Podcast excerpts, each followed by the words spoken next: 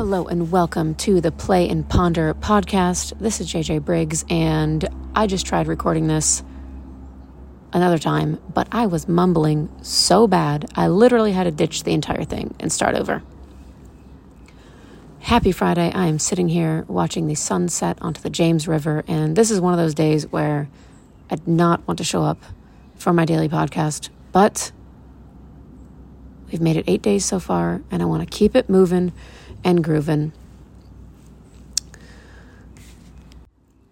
Today feels like one of those days where I didn't get a lot done in terms of like work productivity, but I went to the gym and I really honored what my body needed, which is a really low impact lift. It was very short. I did 20 minutes on the treadmill and I stretched for a bit.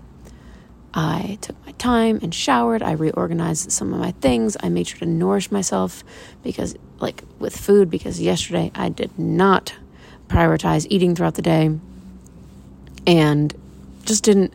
I didn't focus on feeling good yesterday. So today I really wanted to focus on making me myself feel good physically again with the gym, with the way that I'm nourishing myself, staying hydrated. And I think what my body is telling me right now is that I'm very much so ready for bed already and it's only 7:20. So with that, I'm going to keep this very short. I received a Slack message from a client this week. We were messaging in the morning a little bit about her and then I just got a random message from her in the evening and she said, "Remember, your ideas are never too big and your steps forward are never too small." And I have been like really chewing on that a lot this week. Your ideas are never too big and your steps forward are never too small. And I really needed to hear that because sometimes I have ideas and they seem really daunting. They seem a little crazy. But it's wonderful to have the reminder that a step forward is a step forward, no matter how big that step is. And I don't like to run. So if I'm walking forward, that's going to be a lot more sustainable than taking like big leaps and bounds and running forward. And I just want to take a moment here to shout out this client. You know who you are.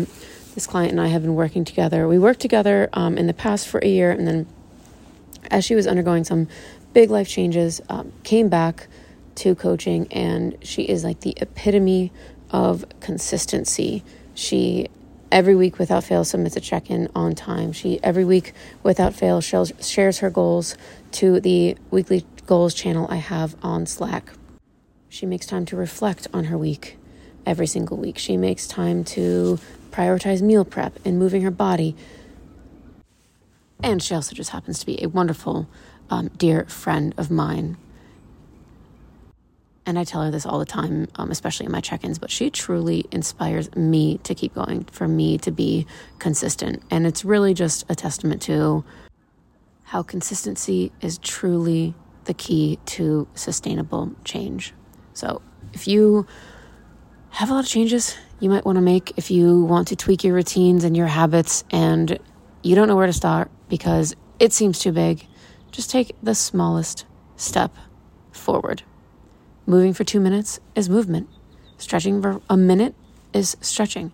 Meditating and taking three deep breaths, that's meditating. So start wherever you are, meet yourself where you are, and try your best to show yourself that grace and self compassion. Some days it's easier than others, but the fourth agreement always do your best. Thank you so much for listening. I'm so grateful to have you here. Have a wonderful and safe weekend, or whenever you're listening to this, have a wonderful day. Sending you all the love and loving kindness and whatever else you need. So grateful to have you here, and we'll chat soon.